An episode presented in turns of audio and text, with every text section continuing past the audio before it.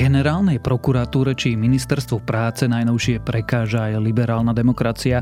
Snažia sa dokonca, aby z oficiálnych dokumentov takéto slovné spojenie zmizlo. Akurát už úplne zjavne nerozumejú, čo tieto slova vlastne znamenajú. Je štvrtok 18. augusta, meniny majú Eleny a Heleny a dnes by malo byť pekne, ale znovu veľmi teplo a akože naozaj veľmi teplo. Dávajte si preto pozor, vyhýbajte sa priamému slnku a majte pri sebe čosi na pitie. Denné maximum maxima by sa mali pohybovať medzi 32 až 37 stupňami. Počúvate Dobré ráno, denný podcast denníka Sme s Tomášom Prokopčákom a skôr než začneme, ešte mám pre vás pozvanie, z ktorého sa špeciálne teším. Už tento pondelok 22. augusta budeme Dobré ráno nahrávať naživo. Stretneme sa o 18. na Bratislavskom Tieršáku a mojimi hostiami budú politický komentátor denníka Sme Peter Tkačenko, ku ktorému sa sa pridá Samo Marec. Budeme sa rozprávať o koaličnej kríze, o páde vlády, o Matovičovi aj o Ficovi. Príďte sa pozrieť v pondelok už o 6. podvečer.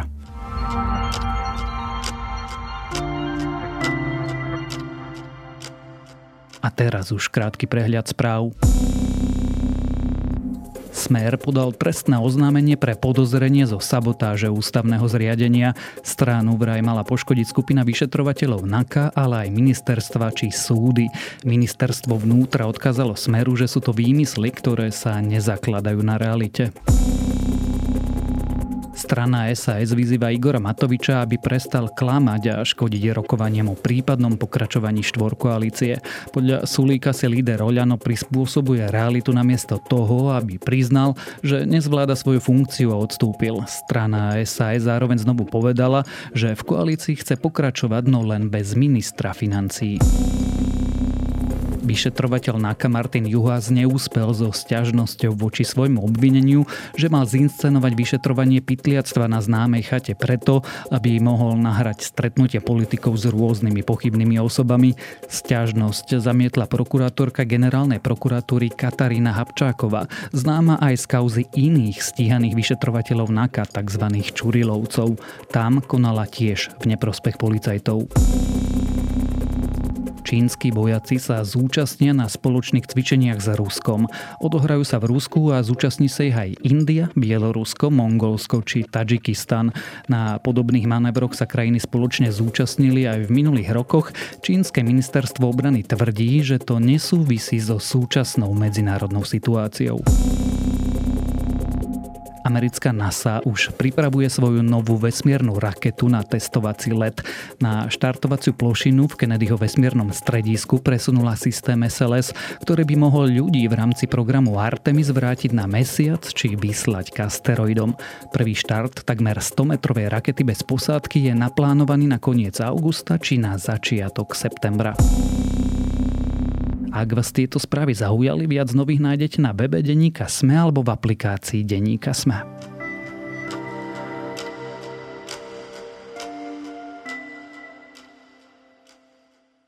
Keďže vo svete stále iba zúri pandémia, u našich susedov je vojna, rútime sa do recesie a vláda je tesne pred rozpadom, prečo sa k tomu všetkému naplno nepustiť do ďalšieho miestneho nezmyslu. Generálnej prokuratúre či ministerstvu práce a sociálnych vecí tak najnovšie prekáža v návrhoch zákonov slovné spojenie liberálna demokracia. Dnes sa spoločne so zástupcom šéf-redaktorky denníka Sme Jakubom Filom pokúsime zistiť, čo si tak asi tieto inštitúcie predstavujú pod pojmom liberál liberálni, prečo sa niečím podobným vôbec zaoberajú a ako veľmi sa pritom inšpirovali Maďarskom.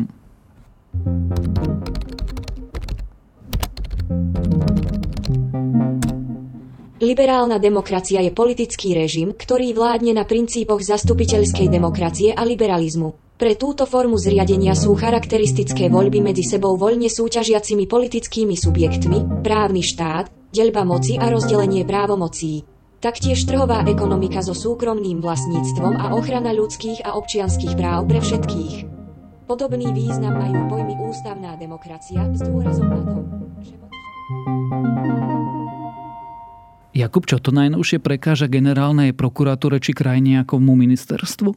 No je to veľmi taká smutno smiešná vec, lebo v dokumente, ktorý má názov Koncepcia rozvoja občianskej spoločnosti na Slovensku na roky 2020-2030, čo je vlastne taký úplne bežný strategický dokument akých vlastne rôzne rezorty vypracovávajú na rôzne oblasti desiatky, aby ten štát vôbec vedel, že čo ide robiť, tak ako v jeho úvodnej vete sa občianská spoločnosť definuje a hodnotí ako neoddeliteľná súčasť systému liberálnej demokracie. A generálnemu prokurátorovi Žilinkovi a ministrovi práce sociálnych vecí Krajniakovi, spomeňme si tie mená, aby sme vedeli, o kom rozprávame, pamätajte si ich, prekáža práve to zo slovičko liberálna. A to sme teda ako v, úplnom nejakom newspeaku. Tá úplne základná otázka je, prečo im prekáža? Oni sa k tomu vyjadrovali v rámci medzirezortného pripomienkového konania, kde sa vlastne môžu rôzne rezorty vyjadrovať k rôznym návrhom. A v zásade obaja povedali veľmi podobnú vec a tvrdia to, že v ústave je napísané, že Slovensko je zvrchovaný demokratický a právny štát, neviaže sa na nejakú ideológiu ani náboženstvo. A preto im bytosne prekáža to slovičko liberálna, ktoré tam je, ktoré tam je uvedené. Oni sa koordinovali? Ono to tak môže vyzerať, ale aj kolega Martin Vančo, ktorý tú tému spravodajsky pokrýval, niečo také nezistil. Viem si predstaviť, že na nejakom podujatí si o tom prehodili dve vety a zrazu ich napadlo, že to budú spoločne takto kritizovať. Pre nás pomalších, ktorí majú iba nejaký ten diplom z filozofie, čo si tak asi predstavujú pod liberálnou demokraciou? No, v prvom rade z toho vlastne nevyplýva, že oni si zamieňajú určité pojmy, ktoré sa viažú alebo vychádzajú zo slovíčka liberálny, liberalizmus. Ale dovolím si povedať, keďže obaja páni sú dostatočne vzdelaní a inteligentní, určite by som netvrdil, že nie sú, tak to robia veľmi vedome a cieľene. A v podstate e, tým ich trňom v oku je to slovičko liberálny, ale poďme si to trochu viac rozobrať. Liberálna demokracia je vlastne ustálené slovné spojenie a je to názov politického systému. My dnes žijeme v liberálnej demokracii. Ten systém v, v zásade v sebe spája demokraciu a nejaké prvky liberalizmu, len za ten čas sa vyvinul do nejakého samostatného konceptu. A ten koncept e, v zásade spočíva v tom, že na tom politickom trhu medzi sebou zápasia rôzne strany, ktoré zo sebou nesú nejaké ideologické prúdy o priazeň voličov, ale zároveň, že ten štátny útvar alebo štátne zriadenie, liberálna demokracia uznáva také veci ako právny štát, ochranu ľudských práv a menšín, ochranu občianských práv, súkromné vlastníctvo a podobne. A to všetko sa skrýva v pojme liberálna demokracia. Ešte kľúčová vec je, že sú univerzálne, teda platia na pre všetkých. Pre všetkých, samozrejme. To je proste pre každého jedného obyvateľa tej krajiny. No a treba sa vrátiť k tej poznámke, ktorú som povedal, že v rámci tohto politického zriadenia existujú rôzne prúdy, politické smery a ideológie, ktoré medzi sebou zápasia o priazeň voličov. A tie prúdy môžu byť konzervatívny, progresívny, liberálny, sociálna demokracia a podobne. Samozrejme dnes, žiaľ Bohu, medzi tými prúdmi, ktoré zápasia o priazeň voličov sú aj také ako komunizmus alebo fašizmus, čo je, to je v zásade prejav liberálnej demokracie a zároveň jej slabina. A keďže títo ľudia, ako je napríklad Krajniak alebo Žilinka, sú kovanými predstaviteľmi tých konzervatívnejších politických smerov, ktorým liberálna demokracia vlastne umožňuje existenciu, tak bojujú proti liberálnemu politickému smeru, ktorý je vlastne u nich v opozícii. A z toho dôvodu kritizujú slovíčko liberálna v ucelenom názve liberálna demokracia. Je to vlastne že úplne pomílené, čo oni robia, čo sa im deje v hlavách. Robia to vedome, alebo iba nerozumejú slovám, ktoré používajú? Ako sme si už povedali, ja si myslím, že to robia vedome. Keď pôjdeme v tom vysvetľovaní trochu ďalej, tak ako keby to slovo liberálny a liberalizmus historicky v zásade ako keby pestoval tú tézu slobody pre každého. Hej? Ten úplne klasický liberalizmus, ktorý vznikol pred niekoľkými storočiami, hovoril, že sloboda jedného končí tam, kde začína sloboda iného. Ešte existovalo na to také krajšie slovo, že sloboda tvojej pesti končí na špičke môjho nosa. Ale v zásade cieľom toho smeru je umožňovať čo najväčšiu mieru slobody, či politickej, či ekonomickej, či náboženskej, či výrazovej, proste pre všetkých. Samozrejme, tým časom sa ten smer ako keby trošku vyvinul a dnes je ako keby základnou takou, keď to úplne zjednodušíme, definíciou liberalizmu, sloboda a zodpovednosť pre každého v ekonomickej, politickej, náboženskej, v akejkoľvek rovine. Ale preto je dôležitá tá zodpovednosť, lebo sloboda bez zodpovednosti môže viesť k nejakej anarchii, hej, k nejakému ako keby rozkladu tej komplikovanej spoločnosti, v ktorej žijeme inštitúcií. A naopak, zodpovednosť bez slobody vedie k určitým totalitným tendenciám. A práve títo páni by radi mali zodpovednosť bez slobody. Oni by radi mali to, aby mohli niekoho ovládať, dávať mu svoje kritéria a zároveň by ho radi ovládali vo svojom svetonázorovom e, ponímaní. A preto voči slovičku liberálny, v tom ponímaní liberálna demokracia, ale teda voči celému liberalizmu tak, tak prekotne bojujú. Nedávno ste aj definovali, koho považujete za Štefan Kufa aj s Filipom Kufom sú nepochybne, teraz to tak poviem, že konzervatívnejší ako ja v mnohých hodnotách, ale rozhodne ich nepovažujem za žiadnych fašistov. Aby som pravdu povedal, že oveľa viac mi vadia z hodnotového hľadiska čo ja viem, Maria Kolíková alebo Jana Ciganíková ako ultraliberálno progresívni ľudia, ktorí sú úplne v rozpore s a môjim tam konzervatívnym problém môže byť v tom, sveta. že prišli, že sa dostali do parlamentu na kandidátke ľudovej strany naše Slovensko. Ja to možno posuniem ešte o trošku ďalej, ale ty si po tomto všetkom, čo hovoríš, vieš vôbec predstaviť demokraciu, ktorá je založená na výmene myšlienok, výmene názorov, na hľadaní kompromisov medzi názormi, ktoré spolu aj nesúhlasia. Predstaviť inú ako liberálnu? No, práve že nie, lebo demokracia je vo svojej podstate liberálna. Hej? To je proste to, že demokracia umožňuje na rozdiel od rôznych totalít, od komunizmu, fašizmu, rusizmu a iných totalít umožňuje existenciu viacerých prúdov, tak v zásade v tom je základný prejav jej, jej liberálnosti ako keby. Hej? A to umožňuje v demokracii vlastne to, že ona nie je nejakým konečným stavom. Hej? Ona nemá nejaký bod, kedy demokracia bude, že dosiahneme nejakú absolútnu úroveň demokracie. Ona je v podstate neustály a dynamický proces a vlastne ako keby spoločenský zápas hej, ale to je zápas v zmysle slobody a zodpovednosti, o tie rôzne názory. Hej. Je to vzájomné obrusovanie hrán, možno posúvanie nejakých mantinelov a hľadanie kompromisov hej, na, na, na nejaké spoločenské otázky.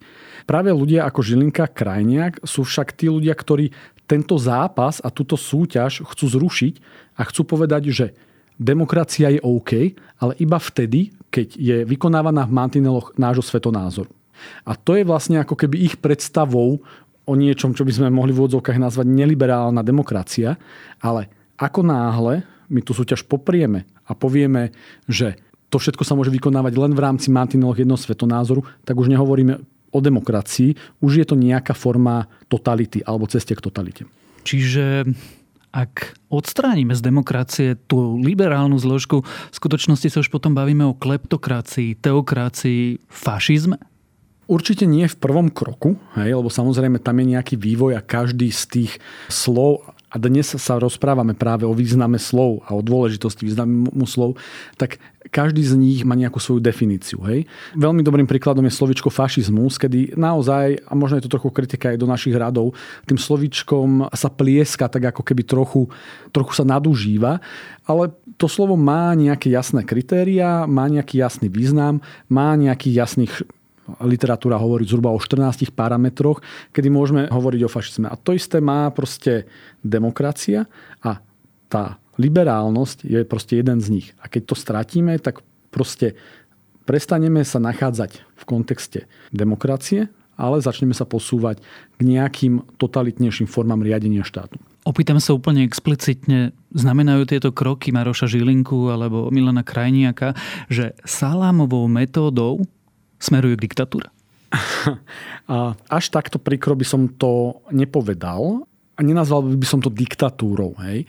Milan Krajniak v minulosti, myslím, že to bolo v roku 2016, napísal blog, kde jasne povedal, že je proti liberálnej demokracii. Ako on to explicitne napísal a jasne povedal, že jeho predstava nejakého ideálneho štátneho zriadenia je niečo ako keby národný štát založený na kresťanských hodnotách. Hej? No len národný štát založený na kresťanských hodnotách... Tu už bol. V 39. Nie, nejaký typ takého tu bolo, ale keby sme sa rozprávali o nejakej jeho modernej verzii, no tak ako a v takomto štáte potom ako nežijú iné národnosti, alebo v takomto štáte nemôžu žiť ľudia iného vierovýznania a v takomto štáte nemôžu žiť nejaké menšiny. A autenticky si myslím, že Milan Krajniak by rád žil v takom štáte, kde tie menšiny, tie iné vyznania, tie iné názory by nežili. A to je chyba niektorých politikov a predstaviteľov a nechcem to nazvať konzervatívneho prúdu, lebo aj mnohí konzervatívni politici alebo ľudia konzervatívneho význania sú vlastne súčasťou liberálnej demokracie a si to plne uvedomujú a chcú v nej žiť a realizovať sa a podobne a súťažiť s inými smermi o svoje idei.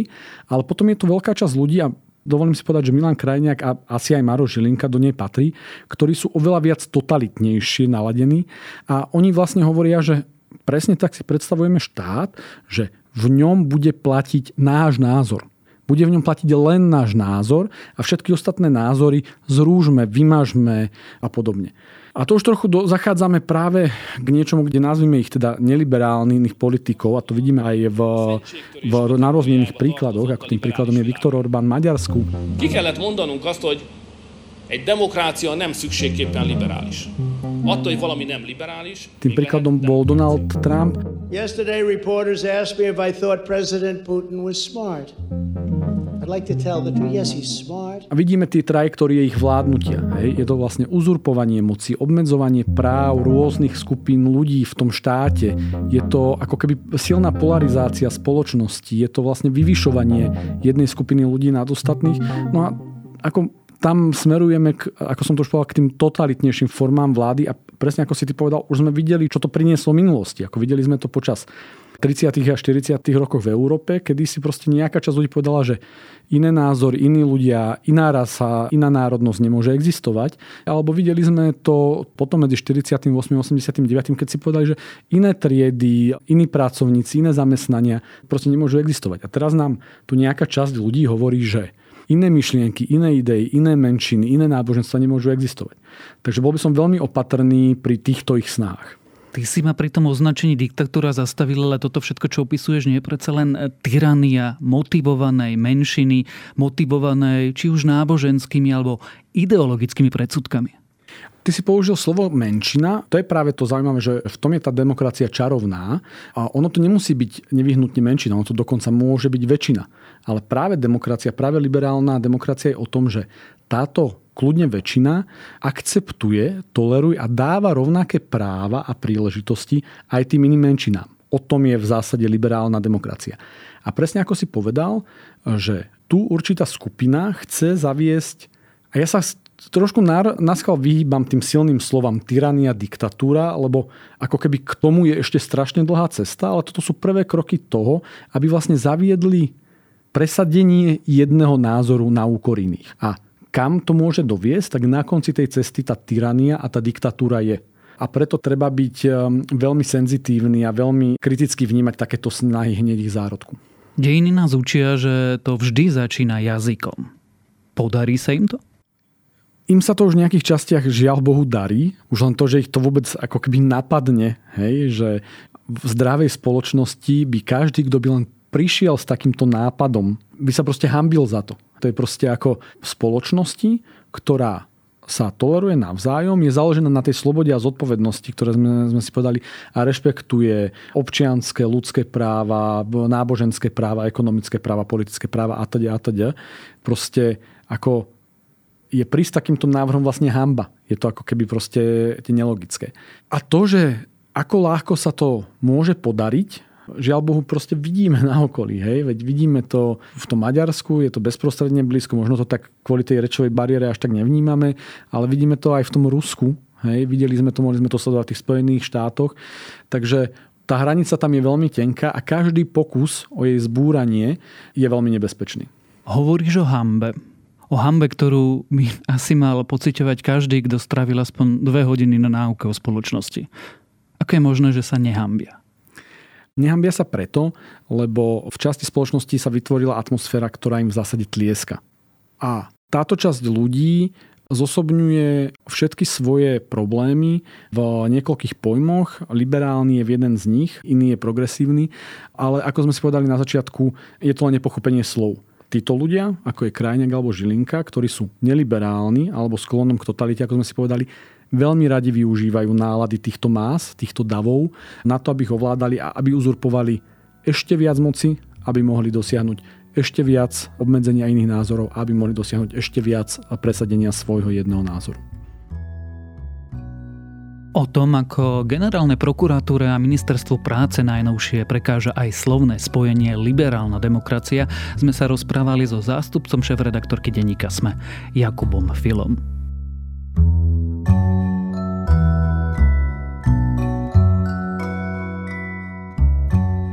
Ako som už v úvode spomínal, dnes odporúčam, aby ste nás prišli pozrieť naživo. Už v pondelok totiž nahrávame Dobré ráno naživo o 6. podvečer na Bratislavskom Tieršáku a budeme sa rozprávať o politike a možno trochu aj o teple. Ale teda ja, Peter Tkačenko a Samo Marec sa pokúsime spoločne zistiť, čo sa to v koalícii vlastne deje a možno sa pokúsime byť aspoň trochu vtipný. A to je na dnes všetko. Dávajte na seba pozor. Počúvali ste Dobré ráno, denný podcast denníka Sme s Tomášom Prokopčákom.